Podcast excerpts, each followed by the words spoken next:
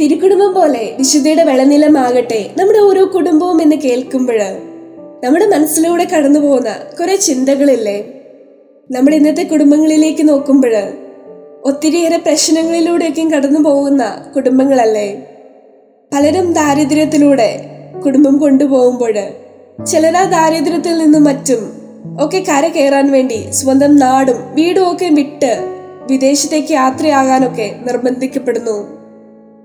സമൂഹത്തിലേക്ക് നോക്കുമ്പോൾ കുടുംബങ്ങളിൽ പല പല വെല്ലുവിളികൾ നേരിടേണ്ടി വരുമ്പോഴും നമ്മൾ ഉയർത്തിപ്പിടിക്കേണ്ട ഒന്നല്ലേ അമൂല്യമായ ദൈവം സംയോജിപ്പിച്ച ഒരു കുടുംബത്തിന്റെ മൂല്യം?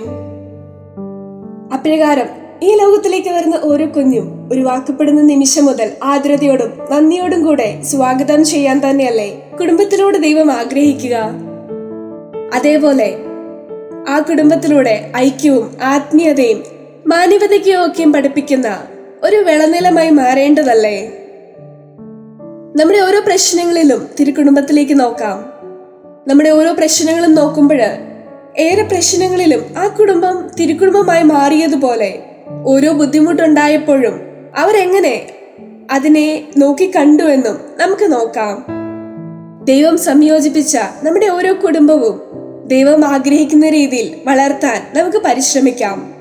അപ്രകാരം നമ്മുടെ ഓരോ കുടുംബവും നഷ്ടത്തിലെ ആ തിരുക്കുടുംബം പോലെ ആക്കാൻ പരിശ്രമിക്കാം.